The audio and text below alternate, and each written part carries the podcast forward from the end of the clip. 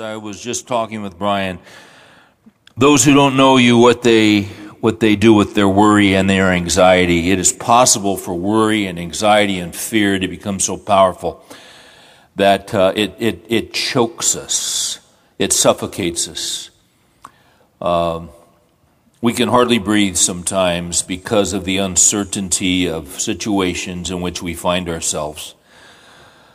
Um, and, and we really deceive ourselves if we think we can handle the uncertainty by ourselves. This is why so often you take us and you break us down. You take strong men and you have to break us down because if we think we are strong, we are really living a um, delusional life. Uh, there are some things we can control. There are decisions we make every day, and we want to be disciplined men and we want to be wise. So we are responsible for, for the things that uh, are on our plate, the decisions that uh, you have put in our lap. We want to handle those, we want to handle them well. But so much of life, the great majority of life is, is way, way out of our control. Completely, totally. Absolutely. And every once in a while, you will allow something to come into our lives that reminds us of that. It can be a, a report from the doctor. We can't control the cells in our body. We, we can try to be wise in our health, but we can't control those things. We can't control the weather. We can't control the nations. We can't control crazy, um, narcissistic uh, people, dictators. We can't control them, but you can. We can't control the economy, but you do, and you oversee uh, everything that's going on on this globe and beyond this globe. Uh, the Lord is in his heavens, he does whatever he pleases. His throne is in the heavens, and his sovereignty rules over all. We thank you, Lord, that you are in absolute control. That helps us because um, sometimes it feels like our lives are out of control. We, we have uh, seasons where we wonder how we're going to make it through the day. We wonder if we're going to make it to tomorrow.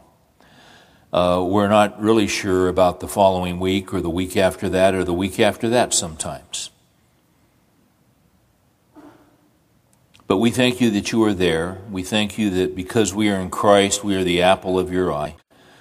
We thank you that because of the fact that Jesus is our Savior, because we trust in Him as our shepherd, we, we trust in Him. Um, for our salvation, and we trust in Him for our daily provision and for our health and our care. We thank you because we trust in Jesus and that He is leading us and He's going ahead of us and that He is behind us and to each side of us. We thank you that we have special privileges and there is a special love that is upon us because we are in Christ. Not that we're better than other people, it's just that we receive your grace and mercy and your loving kindness. And it never ceases, it never ends, it never stops. Even when we mess up, even when we do dumb things, even when we sin, and, and do it again and do it again, we come back to you, and that grace and mercy and forgiveness is there. So we come to you tonight. We have nowhere else to go. Encourage us, give us truth tonight so that we can go home and sleep and not be uh, anxious throughout the evening. Give us rest so we can do our work well tomorrow when we get up. And we thank you that when we get up, you'll be there for us with new mercies and new kindnesses. For the guys that are struggling, encourage them tonight. For the guys with broken hearts, may they know that you're with them and you understand. We would ask, as I do almost every week, that you would give us tonight what we need. Not what we want, what we need. We would ask these things in Jesus' name. Amen.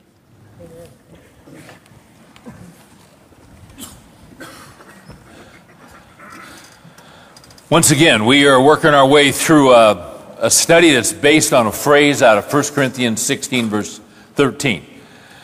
And uh, it would be good to review that uh, compact little verse where Paul is bringing uh, to a conclusion his letter to the church at Corinth, his first letter to them. There are four little bullets in that passage in 1 Corinthians 16 13. We're kind of focusing on one, taking it as our theme. What's up, John? We have a set of keys that was left. We have a set of keys that was left. It's a Toyota. It has a picture of a little boy. He It's a like Toyota. It's got a precious moment in on it. It's, um, yeah, if those are your keys, we've got them. I'll be right here in the back corner. And John will be right over there. And if not, we're driving off with that sucker. And someone's going to win the. Uh... Do we do raffles in this church? I don't think we do that, do we? We do bingo. We do anything like that? I don't think we do that. Huh? Is it a Prius? Oh, you want a Prius? Ah, I'd go back there. He'll work a deal with you. All right. Where are we? Doesn't take much to get me off track. That's why I had trouble getting out of high school. I'm back to you, Darvish. Um, if you weren't here early, you missed that. Uh, I'm back to David's Clydesdale. David has a Clydesdale, but once again, I have to get a running start to where I was in order to find myself. We were in 1 Corinthians 16. Who was the guy that left his keys? Because you really screwed me up. Be a man and stand up. Take it like a man. Nah, I'm kidding you. 1 Corinthians 16, 13, four bullets. Here's what it says. Be on the alert, stand firm in the faith, act like men, be strong. So we are doing this study on what does it mean to act like men. The reason we're doing it is that we all sense that we've got somewhat of a crisis in many different areas of our lives in this country because we have gotten quite a distance away from the truth of God's Word. And whenever you get away from God's Word, whenever you get away from, um, from the Word of God, whenever you get away from the Bible, you get yourself in a heap of trouble. Um, whenever you get away from God and from His truth, you lose all common sense. You lose all reference point. And you guys use GPS. You know, you hit that little thing on your, every once in a while, I'll get a, a little message on my iPhone. And by the way, where's my phone? Because last week it interrupted me twice. It's in the car. That's where it ought to be. Um, I'll get a message and it'll say, use your current location. See, GPS, in order to help me out, GPS has got to have a reference point. Um, when you get away from God and you get away from God's Word as an individual, as a, as a husband and wife, as a family, uh, as a nation, when you get away from God, you have lost your reference point. You don't know where you are. You don't know where the North Star is. Um, Thomas Watson said, Some men are shooting stars and some men are fixed stars. I, I really like that. Some men are flashy. Some men uh, are very winsome. They walk into a room and they just sort of light it up and draw attention to themselves. Uh, they're like a, a, meteor that goes flashing across the, the evening sky.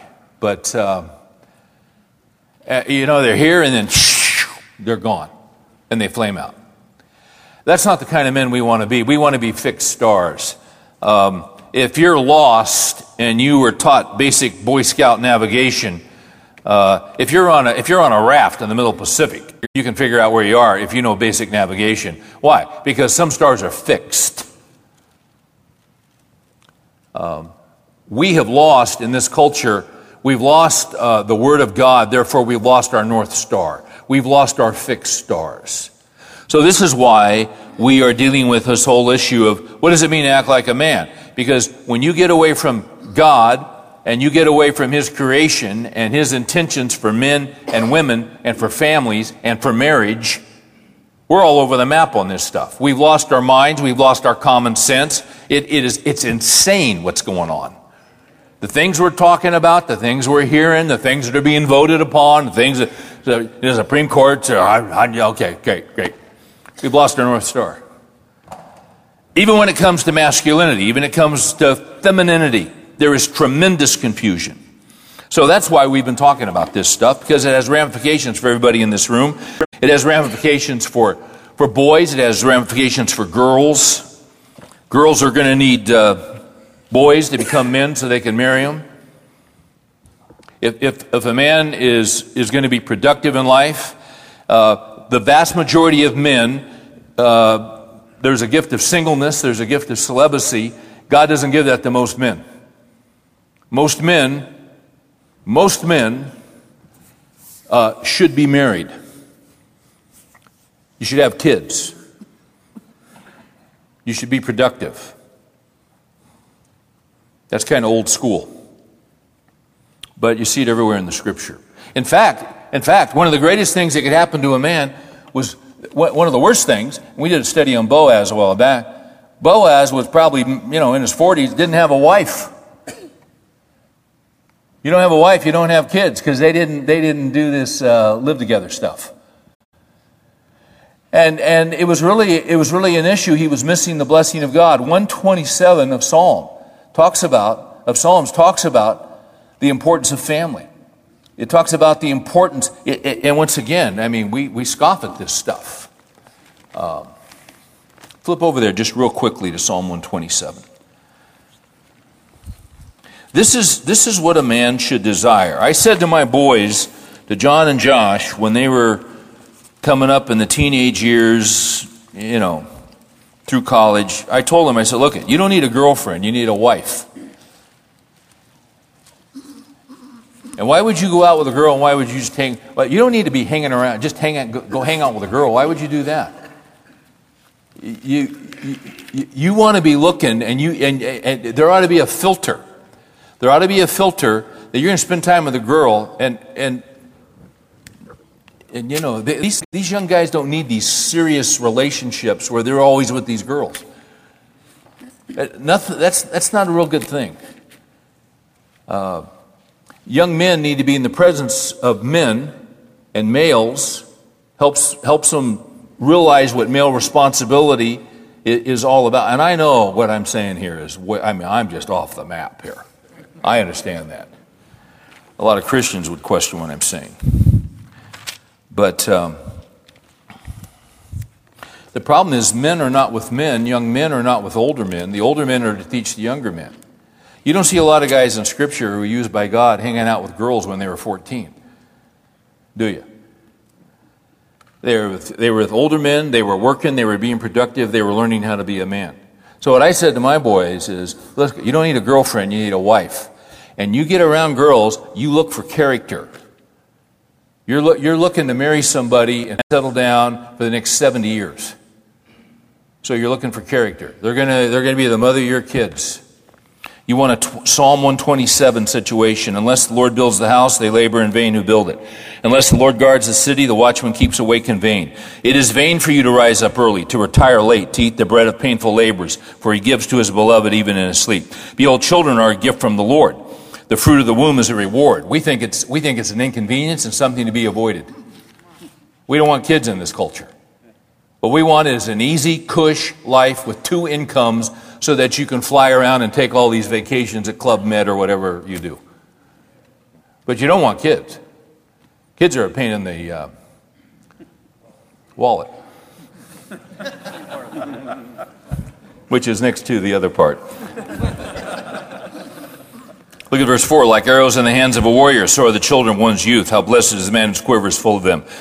They will not be ashamed when they speak with their enemies in the gate. You have kids, and what you do, you shoot those kids into the next generation. And they've been given a godly heritage and a godly home. Doesn't mean your kids are going to do it exactly right and on the time schedule you want them to, but that's what they need to be seen. You got a mom and a dad, and you're committed. Committed no matter what comes. You have kids. Mary's 11 year old VW Passat went down this week. And I put enough money into that sucker, so we, we had to go get another car. And uh, we took her to the Rangers game Monday night with my three kids and their spouses. And we're standing around, and I said, Hey, I got to show you this car, Mary's car. And I'm showing them, you know, and I said, Hey, you know what's neat about this car? You can put three car seats in the back seat.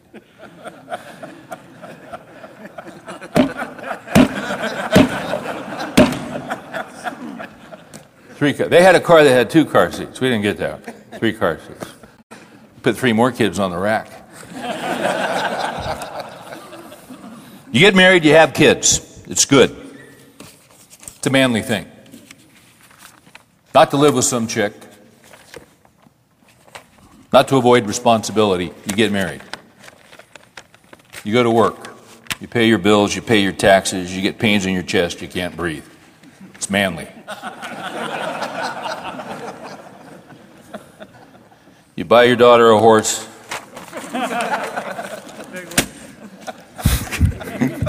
you don't throw away your clippings because you got to feed that, that, that chump in Clydesdale, David. All right. Act like men. We were talking about this last week. I gave you the definition of what it means. Act like men. Andrizomai is the Greek term. I want to go over this again with you because we're going to keep referring to it tonight. Andrizomai is a frequent command in the Septuagint. What's the Septuagint? It's the Old Testament, which was written in Hebrew, but most of the guys at this time didn't know Hebrew, so they took the Old Testament, translated it into Greek so they could understand it. Most of us don't know Hebrew, so they've taken the Old Testament and translated it into English so we can understand it. Well, they just put it into Greek so these guys can understand it because they read Greek. That's the Septuagint. Old Testament translated into Greek. Uh, andrizomai is a frequent command that translated act like men in the Septuagint, used in context of encouraging people, especially soldiers, to act with courage and strength in obedience to the Lord and with confidence in His power. If you don't have confidence in the power of God, if you don't have confidence that God's power trumps every other power in the world, you are in a heap of trouble. And, and I don't have any good news for you if, if you don't have confidence in his power. If you think something can cancel out the power of God, it's all over. But nothing can cancel out the power of God. His arm is not too short that it cannot save. That's the good news. And it's really the only good news that we need. And we live off that good news. Uh, I'd like you to turn with me to uh, the book of Judges again tonight. I want to look in Judges. Judges is very similar to our day because in the book of Judges, it was a time of rapid and accelerated spiritual decline. They had lost their reference point. They had it in the previous book, which was the book of Joshua. Joshua was leading them. They had come out. If you know your Old Testament history, they had come out of Egypt. They were in Egypt for over 400 years as slaves. Moses brings them out. You know the Red Sea and the 10 plagues that came upon them. They are going to the promised what? Land. All right? They're going into the promised land. The promised land is inhabited by all the ites, the Amorites, the Perizzites, the Canaanites. All these ites are in the land. They're very strong civilizations. They're very advanced civilizations. They have uh, they're very strong economically, military, uh, the, the fortresses around walls around the city. They are, um, they're way, way, way superior to this wandering tribe, tribe of Israelites that's been wandering in the wilderness for 40 years because of the unbelief of 10 out of the 12 spies. The, the leadership is transferred from Moses to Joshua. Joshua takes them in uh, after 40 years of wandering, and they begin to take these different ites on, and God goes ahead of them, and God gives them victory, and they take the land. They don't drive them all out, they take most of them out. At the end of his life, Joshua says, As for me and my house, we shall serve the Lord. And they all said, Yeah, yeah, we're all for that. But actually, they weren't because you see, it's easy to say that externally, but their hearts weren't in it. And so after Joshua died, they began to spin off. They lost their reference point. They got away from the Word of God. They got away from the God of Israel, who had led them out and provided for them for 40 years. They never missed a meal. Their sandals never wore out for 40 years. He took care of them. But did they trust in him? No, they turned to the other gods. So they lost their reference point and they began a series of downward spirals. So the book of Judges comes in between Joshua and then in between 1 Samuel Samuel was the last judge. And then he kicked in the monarchy where now they're going to have a king, Saul, David, Solomon, etc. Okay? But the book of Judges is a bad news time. It, it's a time of spiritual decline. They, it gets worse and worse and worse. They go through these cycles. Uh, the two judges that get the most print, the two judges that get the most attention are Samson. Remember Samson? He was a judge. The, idea of judge in that book of Judges means deliverer. So Samson, and then the other one who gets the most print is Gideon. Gideon is an interesting guy. Because when we talk about acting like a man, when we are first introduced to Gideon, he's not acting like a man. He's not acting andrizomai. What is andrizomai? It's used in encouraging people, especially soldiers, to act with courage and strength and obedience to the Lord and with confidence in his power. That's not what we're going to see when we first are introduced to Gideon. Uh, Judges chapter 6, if you would. Oh, but here's the good news he changed. And we'll see some growth almost immediately in his life. The good news about, about this whole thing of men being confused and young men being confused is that it can be turned pretty quickly. All it takes is seeing the real deal. All it takes is seeing the real thing. Um, in in uh, what was that called? Cyber vision? I can't, I, I didn't plan on saying this. In, in the 70s, a guy came out with a series of uh, motivational tapes. And uh, cybernetics. cybernetics, but that's, I, I know about cybernetics. That's not quite it. This guy had a little different twist. It was on, on, if you want to be a good golfer, if you want to be a good bowler, they had one on bowling. And what they would do, they would show you uh, some, you know, excellent professional bowler. And what they would do, they would break down his approach and his delivery into, into certain key steps. And what you'd do is you'd watch the, the video and you'd watch it and you'd watch it. And then the thing they would suggest is as soon as you watch it, you go down to the bowling alley and you emulate what you saw. You see? Um, how, how, how does he take his steps? How does he, what does he do with his elbow? What, you know, all that kind of stuff. Uh, when you watch a master at work and you emulate him, you're going to get a similar result. Not exactly the same because there's a lot of years of practice that goes into this. But, but that's the concept. That is the concept. So young men can turn. Older men can turn. We're going to see here an older guy that was on the wrong course that is that is that turns on a dime and stands up for the Lord. Well, let me quit talking about it and let's read it. Let's go to Judges chapter 6. I want to make some observations out of this passage tonight. I want to make uh, I want to I want to um, make five observations out of Judges 6 about acting like men. The first observation of, is this. In Judges 6, we're going to see the consequences of national disobedience. The consequences of national disobedience. And as you read this about Israel, apply it to where we are. Because there, there are consequences to disobedience, all right, for a nation.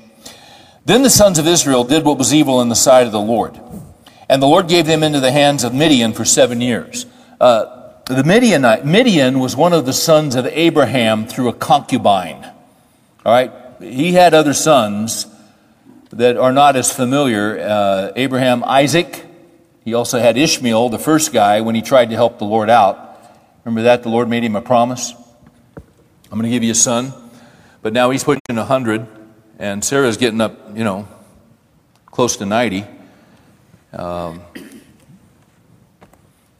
they're, they're at least in their 90s and 80s, something like this. And he thinks he's got to help the Lord out. Why? Because when you're that old, God had made them a promise. See, sometimes we think, sometimes God makes a promise, and we look around and we say, that is absolutely impossible. So what does he do? He and his wife decide, well, there's a custom that, you know, we obviously this is not going to happen with us. This must be a, some kind of metaphorical promise, some metaphysical promise. So I'm going to have you go into my handmaiden. And he does. Hagar. So she has a child by the name of Ishmael, a boy by the name of Ishmael. Uh, you know this whole Jewish Arab thing that's going on? Have you read about this at all? You read about it every day. Every day you read about it, don't you? Every day you read about it. You know where this all goes back to? It goes back to Abraham not believing that God can come through with a promise in an impossible situation. So he's going to help the Lord out. So he goes into this handmaiden named Hagar, and she has a son by the name of Ishmael. Ishmael is the father of the Arabs. But if he had waited, God did something miraculous because you see, nothing is too hard for the Lord. Nothing. See, here's the thing about God God loves to put his men in impossible situations. So, well, how do you know it? Read the Bible. God is always putting men in impossible situations where, there, where there's no way. There's just absolutely no way. Well, there was a way. And so what happens? Well, after Ishmael and he helps the Lord out, here comes, she gets pregnant. That's unbelievable because that, that, that, that's impossible at that age. No, it's not impossible because God is God. God has all power. God can do whatever He wants. And He did it. And in their old, old age at 190, what happens? He's 100, she's 90, what happens? They have a baby.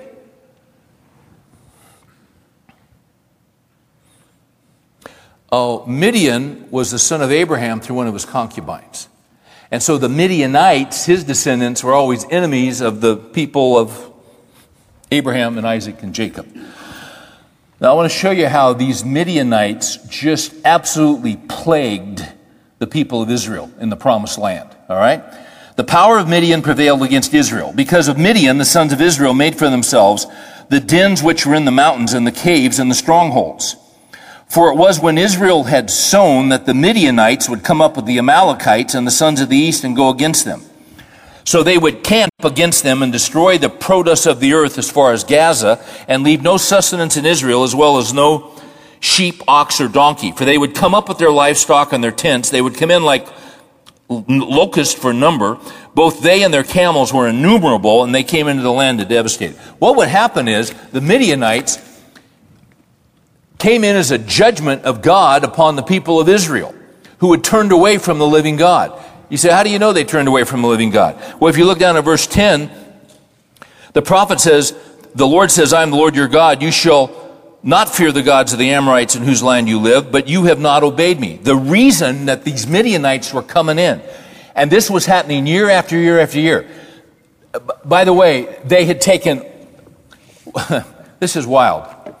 If you look at Deuteronomy 6, God said to the people of Israel, before they were in the promised land, He says, I'm going to take you into the promised land, and I'm going to give you, in fact, I'm going to have you turn to this because you can't miss this. Keep your, keep your hand here. This is called Bible study, is it not? Okay, well, let's study the Bible. Then you want to go to Deuteronomy chapter 6. I want to show this to you. In Deuteronomy 6, very familiar words. Uh, in Deuteronomy, he's talking to, they're getting ready to go into the land after 40 years of waiting. Why were they waiting? Because of the unbelief of the 10 spies. Joshua and Caleb believed God, the other 10 guys didn't, so they had to wander in the wilderness.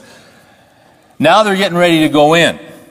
And God says to them in 6 1, This is the commandments, the statutes, the judgments which the Lord your God has commanded me to teach you, so that you might do them in the land which you are going over to possess, so that you and your son and your grandson might fear the Lord your God to keep all his statutes and his commandments, which I command you, all the days of your life, that your days may be prolonged.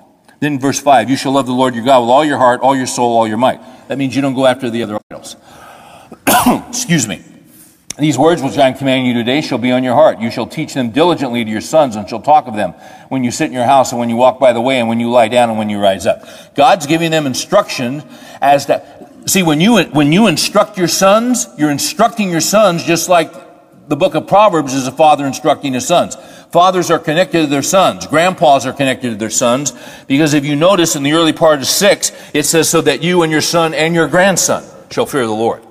Our responsibilities are not done when we raise our boys. If you've got grandsons around, granddaughters, take advantage of it. Okay? Don't check out. Don't get on Winnebago and do laps around America. Not all the time, especially with gas the price it is now. And just wait till the summer. You want to be plugged into these grandkids. Very important. Okay. I see in Deuteronomy 6 is, by the way, Deuteronomy 6 is not addressed to mothers or grandmas. It's addressed to the men. Because we're called to be the spiritual leaders. 10. It shall come about when the Lord your God brings you into the land which he swore to your fathers, Abraham, Isaac, and Jacob. And get, get this now. Get this. These people had nothing. They've been wandering for 40 years. All right? It shall come out when the Lord your God brings you into the land which he swore to your fathers, Abraham, Isaac, and Jacob, to give you great and splendid cities which you did not build. That's a deal, isn't it? I'm going to give you cities you didn't build. That's not a bad deal. You remember when they designed Las Colinas? I'd like somebody say, hey, you know, I'm going to give you Las Colinas. Got the canals, it's got the monorails, it's got it, you know. It's all finished, it's all complete. I'm going to give it to you. Just give it to you. That's some old rundown thing. I'm going to give you something. It's, it's an incredible city. I'm going to give you cities you did not build. I'm going to give you houses full of all the good things which you did not fill, and hewn cisterns which you did not dig. That's how they would get water. They would hewn cisterns two, three, four hundred feet deep. And they would capture rainwater. I'm going to give you vineyards and olive trees which you did not plant, and you'll be, eat and be satisfied. When I give it to you, watch this. He says, when I give you all this stuff, and he gave that to them in the book of Joshua. All right? So they had it in the, in the previous book.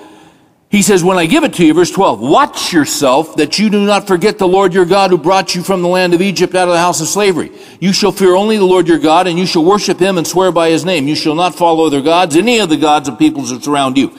That's what they did in Judges. This is why they're in a heap of trouble in Judges chapter 6. This is why the Midianites are coming in to judge them. And, and are they living in these cities? Are they living in their houses full of stuff they didn't put in there? They just took? Are they got their vineyards and their olive gardens and all this stuff? Are they, are they enjoying? No. You know where they are? They're hiding out in the caves. And when they do plant, guess who comes in as soon as they plant and it starts to get ready for harvest? Here comes the Midianites. And the Midianites take all their produce and take all their crops. And they do it year after year after year. That's the kind of deal you don't want. And you know why they were in it? Because they brought it on themselves. Can I give you uh, something I'm starting to pick up out of the scriptures?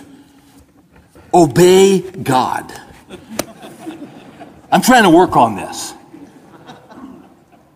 If it comes down to obeying or disobeying, I'm starting to be swayed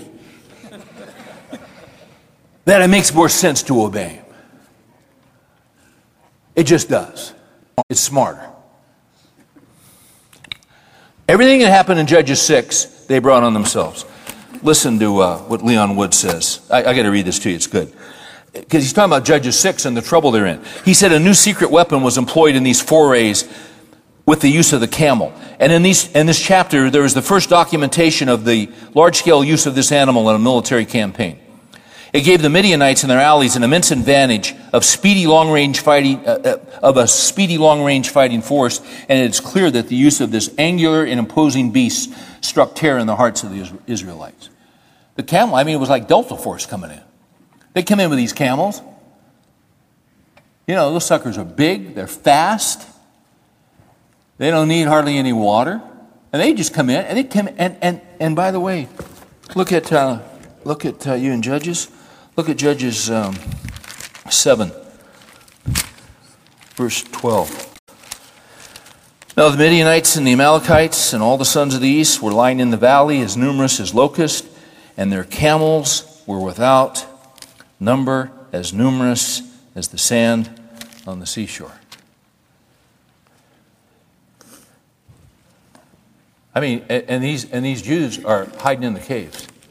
Okay?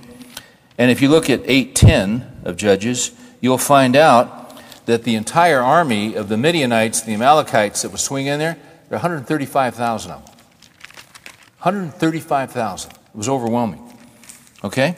So it's not a good time to be alive in Israel.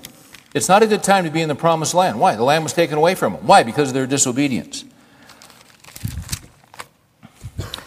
Um, Leon Wood goes on and says this invasion appears to have been an annual event. When I think of annual events, I think of like Christmas. I think like high school graduation, Easter, um, World Series, Tax Day. I try to forget that as an annual event. In fact, yeah, actually a quarterly event. I mean, when I, when I get down to it. But anyway, yeah, there are some annual events. This is an annual event they didn't want. What was an annual event? The Midianite invasion had become an annual event. During the seven years of the Midianite oppression, and in typically nomadic style, the invaders, with their cattle and their tents, that's verse 5, would live off the land. They were compared to locusts because of the absolute devastation of the rapacious hordes as they moved from one area to another. The cumulative effect of these raids would be considerable. Think about this. All agriculture would be affected, and the plundering of Israel's herds, crops, and fruits would make for long, lean winters. Moreover, it was uns- unsafe to dwell in open villages or even towns, the natural targets of an attacker seeking supplies or plunder. So the Israelites were forced into a primitive existence in the inaccessible mountainous regions. These guys were living like Osama bin Laden up in the caves of Afghanistan. Oh, and by the way, God had given them the whole land, He'd given them houses and cities and vineyards and orchards. He'd given it to them, and they lost it. Why? Because of disobedience. So they're in trouble. Okay? By the way, if you were pondering in your heart doing something that you know God does not want you to do, I might make a suggestion. Learn from this.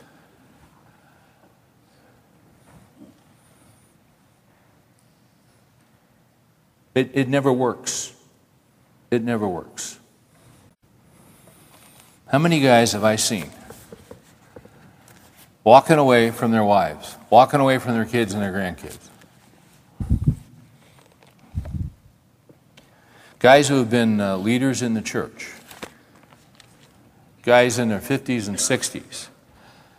I remember talking to a guy, I was a young pastor, talking to a guy, big guy in California had a Christian camp, ran it. He was a pillar of the church, pillar of the community. And I'm meeting with him in my office. Why was I meeting with him? His family asked me to meet with him because uh, he was abandoning his wife of 40 years and his, his kids were, were ashamed and embarrassed. He, uh, he was hanging out with some 21, 22 year old girl he'd hired as a counselor at his camp. And I remember talking to the guy in my office, and he was slick and he knew the scriptures. He'd been a Bible teacher. And he's throwing out all the rationalizations and all the excuses and all this. And at a certain point, I remember he, he just kind of got tired of giving, you know, the key. He, he, he, I just kept kind of probing him, and he didn't like it. And at a certain point, he just put his fist down on the table on my desk. He looked at me, he said, Don't I have a right to be happy? I said, What about your wife? For 40 years, you're thrown away like a dish rag. What about her? Does she have a right to be happy? He didn't like that. Sucker was mowing his lawn about four months later, died, just dropped over dead. Yeah. Hard to keep up with those 21 year old chicks when you're 68 and 50 pounds overweight. That sucker couldn't handle her.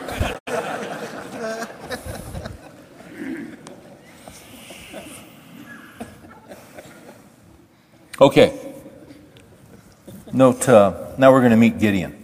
So it's a bad time. Would you agree? It's a bad time in Israel? All right, now watch what's going to happen. Verse 11. Now we're going to meet Gideon. Then the angel of the Lord came, and by the way, what's needed in a situation like this where there's absolute chaos? What, what, is, what is needed when there's spiritual chaos, when, when the Lord has been forgotten, when there is no fear of the Lord, when there is no wisdom, when there is no spiritual leadership? What is needed? You need spiritual leadership. You need a man to stand up and stand in the gap. You need a man to stand up and follow Christ. That's what's needed.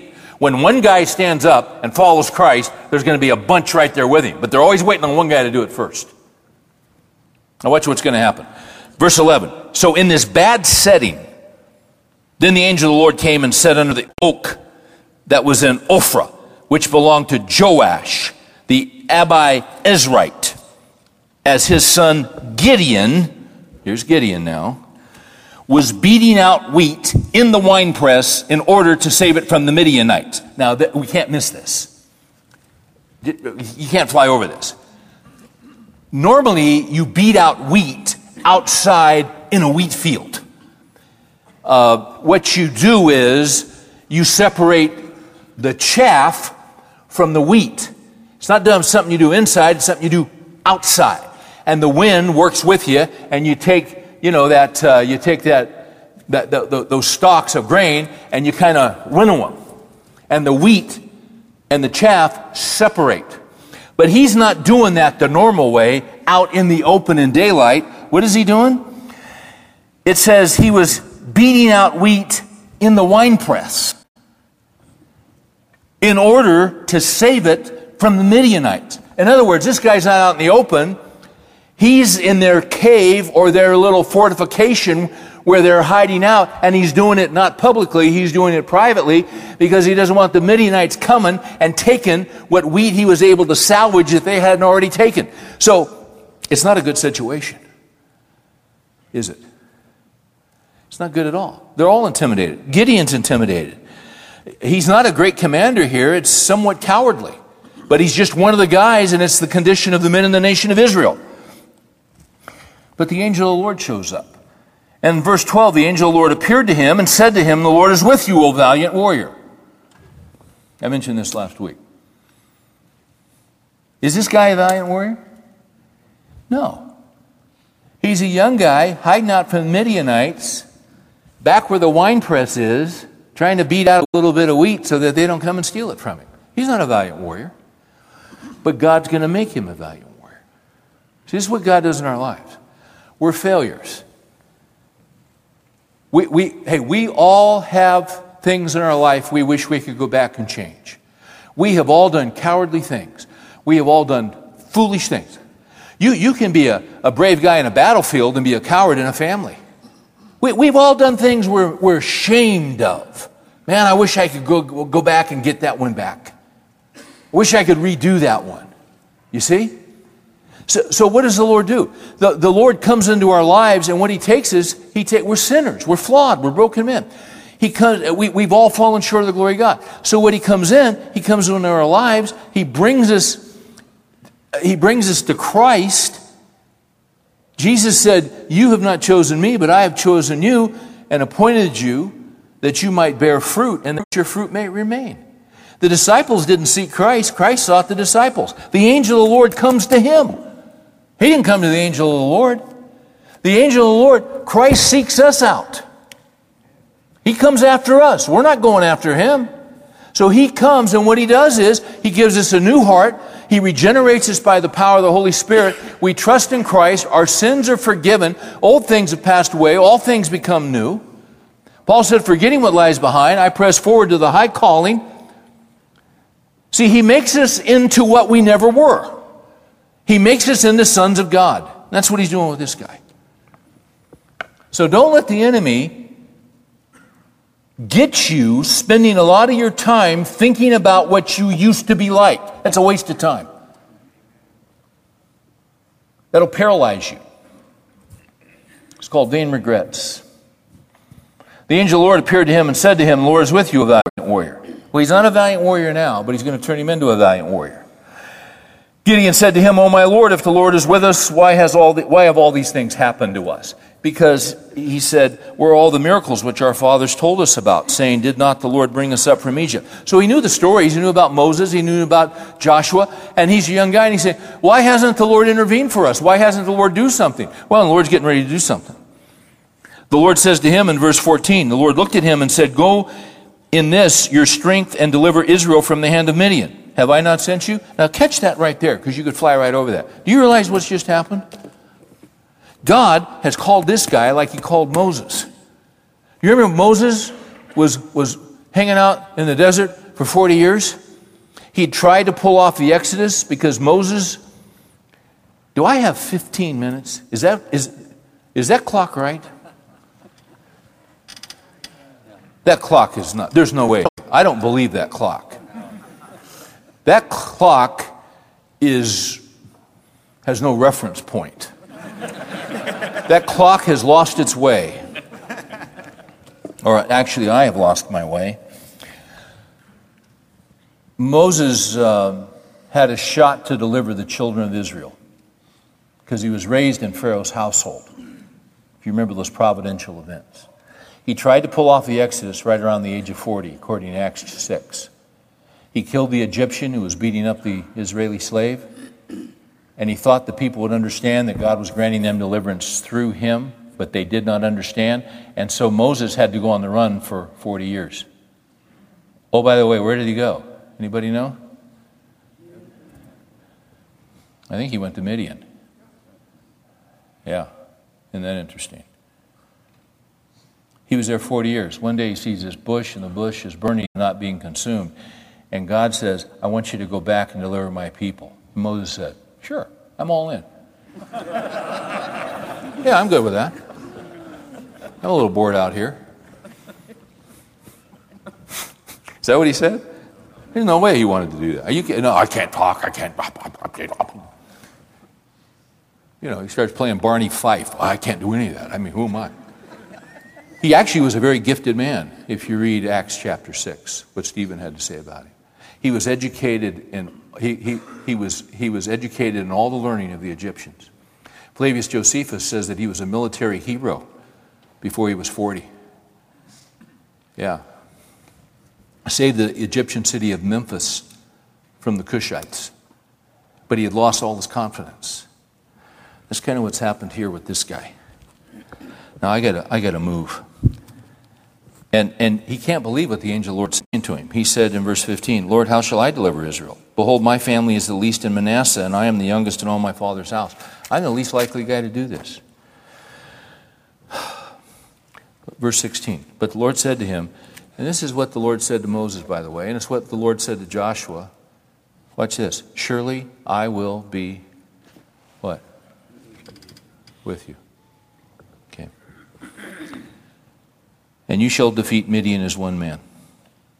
He goes on, he says, Hey, if I found favor, show me a sign. So basically, what the angel Lord says is, uh, Go prepare a meal and get some meat and some flour and put it on the rocks. If you look at uh, verse 20, and he did so. The angel of the Lord put the end of the staff and 21 that was in his hand, touched the meat and the unleavened bread, and fire sprang up from the rock and consumed the meat and the unleavened bread. Then the angel of the Lord vanished from his sight. And he got very concerned because he knew he was in the presence of God.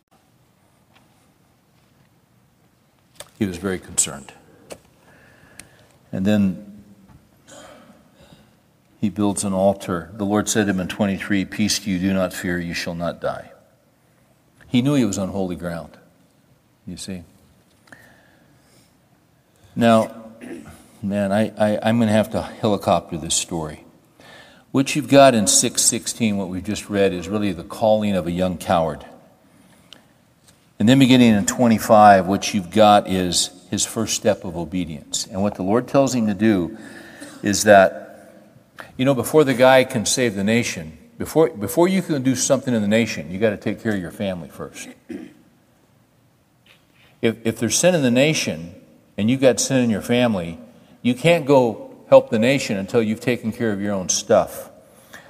Uh, on the same night, verse 25, the Lord said to him, Take your father's bull and a second bull, seven years old, and pull down the altar of Baal, which belongs to your father, and cut down the Asherah, the pole that is beside it and build an altar to the Lord your God on the top of this stronghold in an orderly manner, and take a second bowl and offer a burnt offering with the wood of the Asherah, which you shall cut down.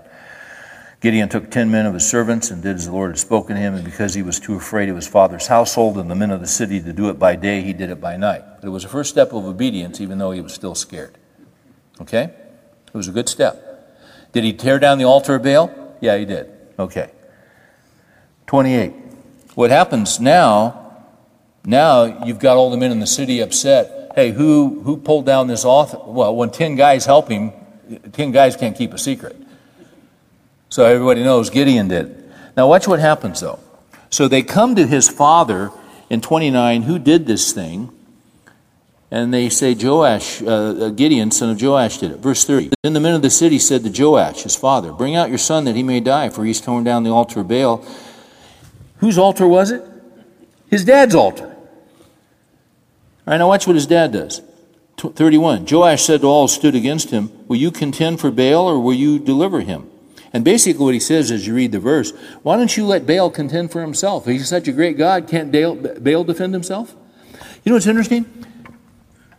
Here's what's interesting this father is suddenly influenced by the example of his son standing up for the Lord God of Israel. His father was going along with the crowd like everybody else. He was cowardly, he was afraid, he was going with the flow. But his boy stands up does what's right. These men come and want to take his boy's life, and the father stands up and basically sides with the son and sides with the Lord God of Israel and says, If your God is all that powerful, why can't he defend himself? He doesn't need you to do it. Isn't that interesting?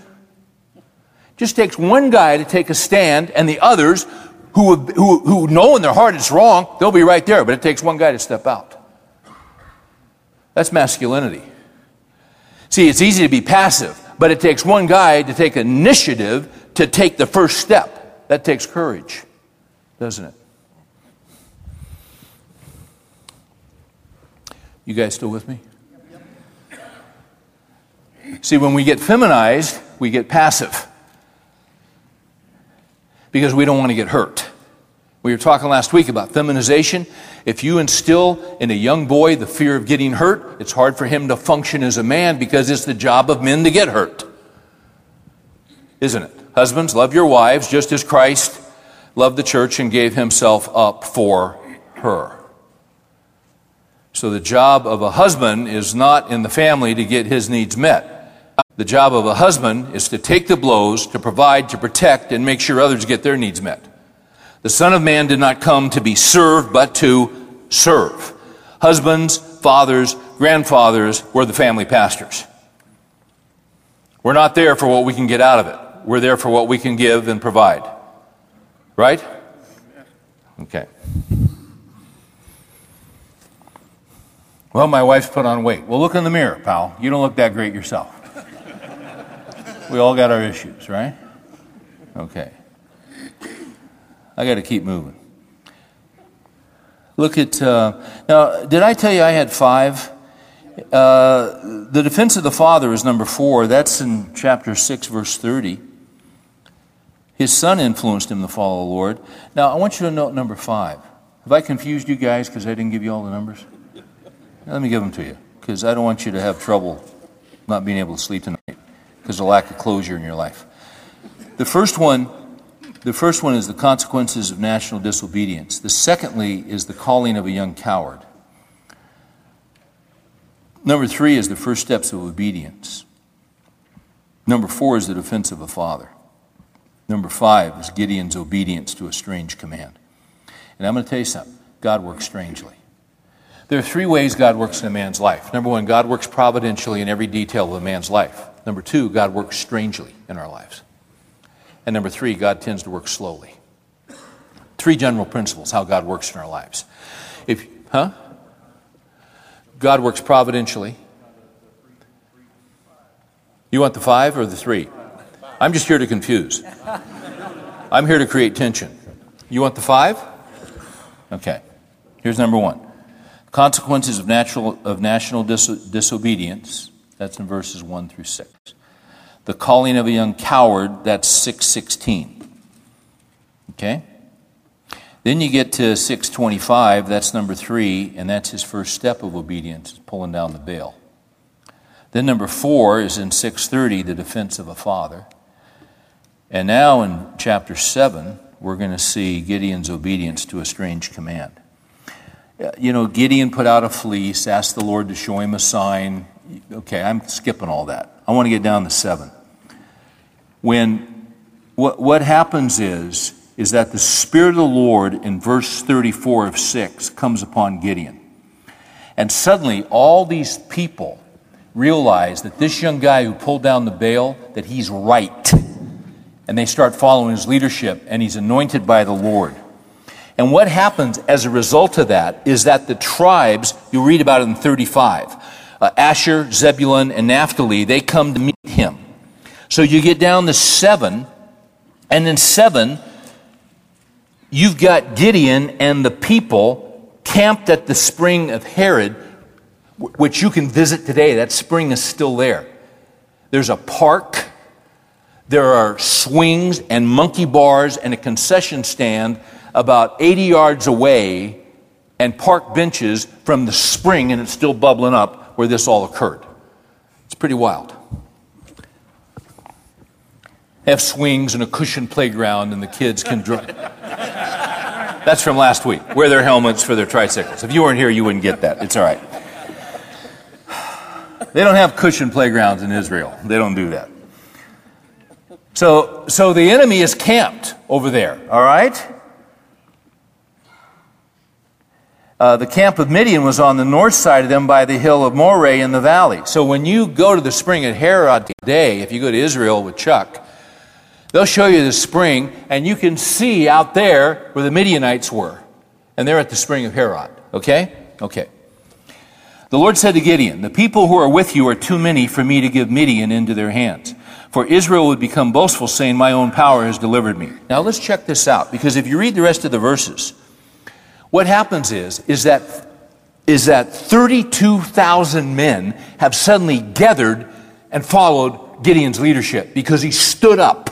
One guy stands up, and suddenly from the other tribes, he's got 32,000 men. Okay, that's great, is it not? Because up in the now, they couldn't get six guys for a pancake breakfast on Saturday morning. Okay? They just couldn't do it. Now they got 32,000. That's encouraging, pumps everybody up. They all had their little wristbands, you know. It's a little Promise Keepers joke. Okay. It's fun to get thousands and thousands of guys together, isn't it? Isn't that great? Man, great. You know, 40,000, 60,000, 70. They had 32,000 guys. They had nothing just a few days before. They got 32,000. But here's a problem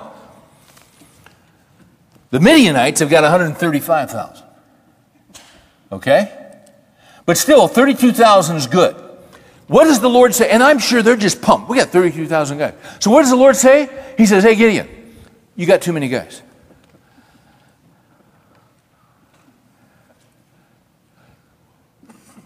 Run that by me one more time. You got too many guys. Because if you go win that battle with 32,000 guys, my name will not be honored.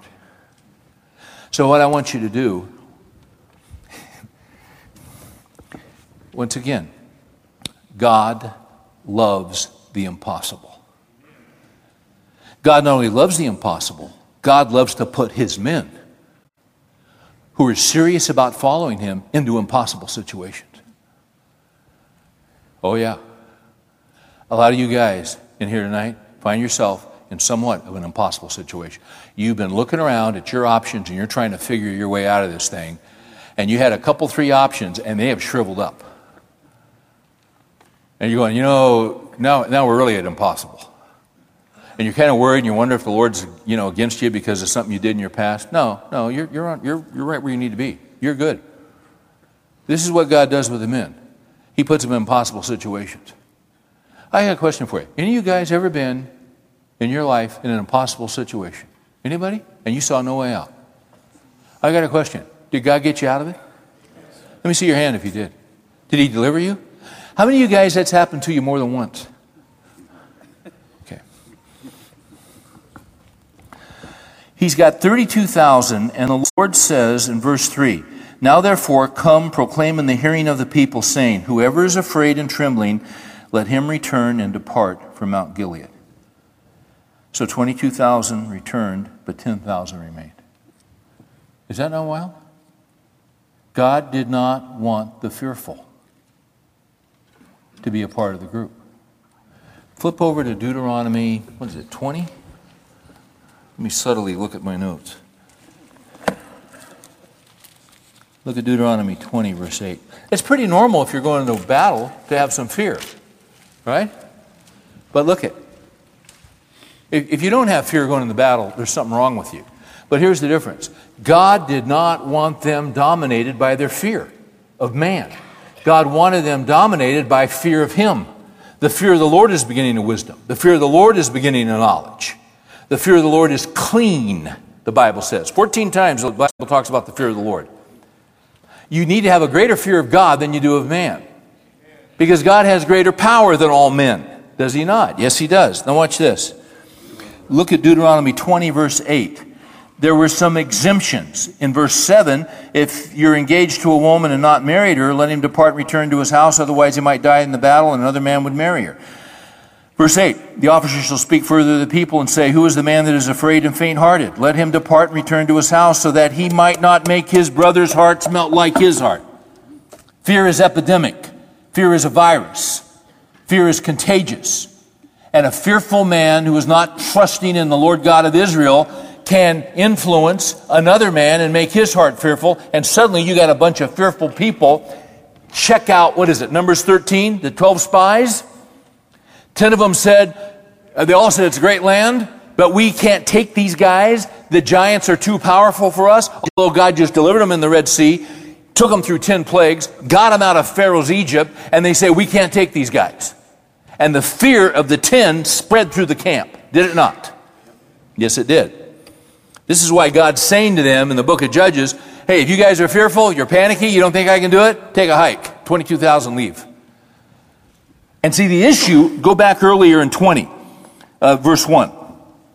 Once again, this is called Bible study. When you go out to battle against your enemies and see horses and chariots and people more numerous than you, what do we do when we see the odds against us? What do we do when we see impossible situations? What do we do when we need a job and we can't find a job? And there's all these other people who are more qualified and have money uh, and connections. What do we do? We get worried. We get fearful. We get anxious. Oh, I'm not going to make it. God's not going to take care of me. I don't see how I'm going to make it. It's normal. It's natural. Is it not? Sure it is. When you go out to battle against your enemies, see horses, chariots, people more numerous than you, do not be afraid of them. For the Lord your God, who brought you up from the land of Egypt, watch this, is with you. 300 times in the Bible it says, Fear not. 300 times. Or if your translation says, Don't be afraid, it'll say it 300 times. Why? The Lord is with you. When you are approaching the battle, the priest shall come near and speak to the people. He shall say to them, Hear, O Israel, you are approaching the battle against your enemies today. Do not be faint hearted. Do not be afraid or panic or tremble before them. For the Lord your God is the one who goes with you to fight for you against your enemies, to save you. Isaiah 41. Uh, so I got a question. Right now, as you're sitting here, what's your greatest fear? In your heart, just answer. You know what it is. What's your greatest fear right now? What is it that's making you anxious? What is it, what, what is it that keeps you up at night? What's your greatest fear? you know, just think about it a little bit, articulate it in your heart. And as you're doing that, Let's go to Isaiah 41, where you have the same concept. Isaiah 41:10. It might be your career, you don't have a job, it might be your health, it might be this, it might be, you know, where's this country going politically? Well, you okay, all right. Watch this. Do not fear. Why shouldn't I fear? For I am what? With you. That's all you got to know. Is he with me? If he's with you, you're okay because of who he is. He's not just some made up God out of a totem pole or some Asherah. He's the Lord God Almighty. He is the God who is most high. He's not high, he's most high. He trumps them all. That's our God. Do not fear. I am with you. Do not anxiously look about you. You ever do that?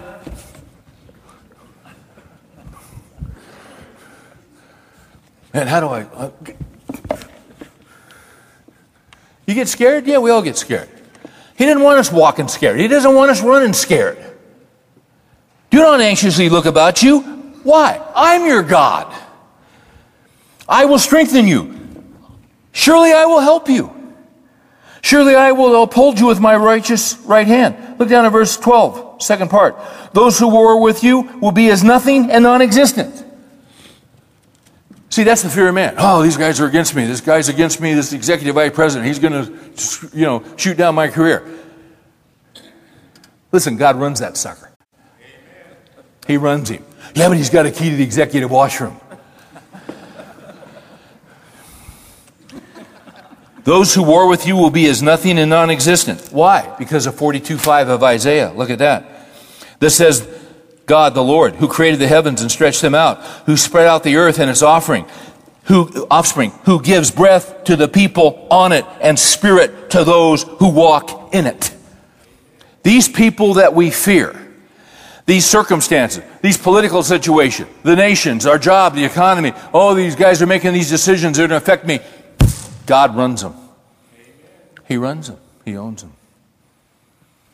And I want to say this. Okay? It's easy to say amen. But where this is to be lived out is when you get up in the morning and fear's got you by the throat. You see, that's where we got to apply it. And I'm glad, you know, that's okay. I'm good. I'm just, I'm just saying, this has got to be lived out. It's got to be lived out under pressure. Under pressure when the odds are against you, when you are absolutely overwhelmed and you look around and you are in an impossible situation. So, how do you act like a man?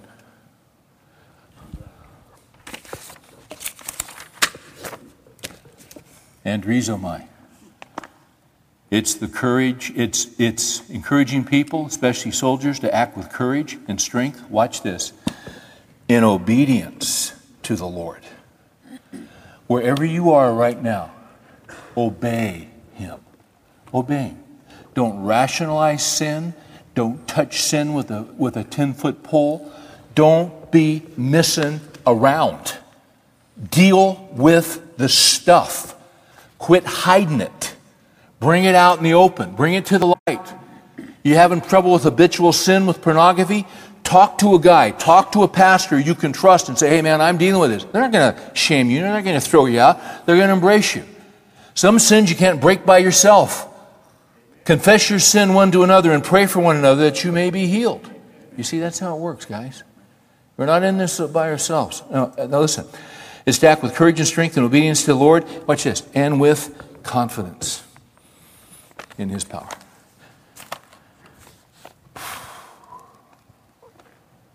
These guys had all these camels. These, these guys had the, they were outnumbered, they were outflanked, they were out cameled. and that's not a big deal to us, it was huge to them. But you see, how do we fight off fear and how do we fight off worry? How do we act like men when, when men's hearts are failing them? in this day and age? How do we do it? How do we do it? You have confidence in His power. In His power. Wherever you are, you know what? Wherever you are, He can deliver you. Wherever you are, He can make a way. And when He does it, you know what happens? Your name is honored. I, w- I want to say this as I end this. We're living in tough times. And I'll be honest with you, I think we're going to get tougher. I'm, I'm not a prophet, but I, I mean, I just read my Bible and I think times are going to get worse. Um, but I don't fear. I don't have to fear. Now, I can't spend all my time listening to talk radio because it's just going to mess me up. I got to spend time in the Word of God and I got to spend time on the power of God and the sovereignty of God and the fact that God has a plan and the fact that God has all power and God takes care of His people. You know what that does? it gives me a confidence that He's going to make a way. I want to tell you something. I'll say this to you. I really didn't want to come here tonight, and I'll tell you why. Because I was discouraged all afternoon. I mean, I flat out did not want to come. And I showed up here and I asked the Lord all the way driving over here, Lord, you got to help me because I got the stuff on paper, but I don't have it in my heart. I'm not quite there. Because for some reason, he keeps squeezing me. He keeps squeezing me in some areas. And, and you know what? I get tired of it. I, I do. I get tired of being squeezed, and I get tired of him taking certain things away that I like having in my life. But the reason he takes them away is that when he takes them away, you see, I got to trust him. But I really like having them there. And when they're taken away, then I wonder, well, how the heck is this going to work?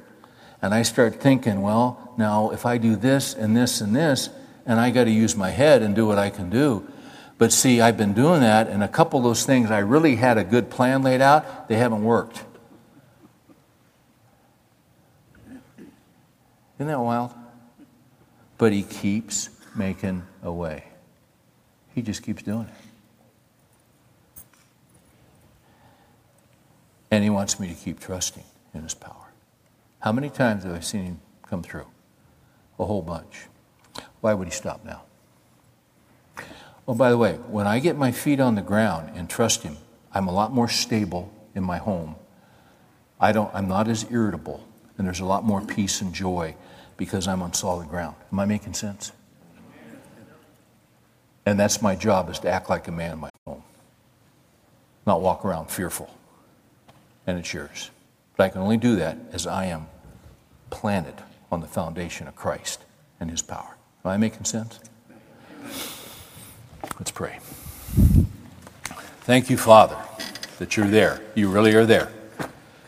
Those who come to him must believe that he is and that he's a rewarder of those that diligently seek him.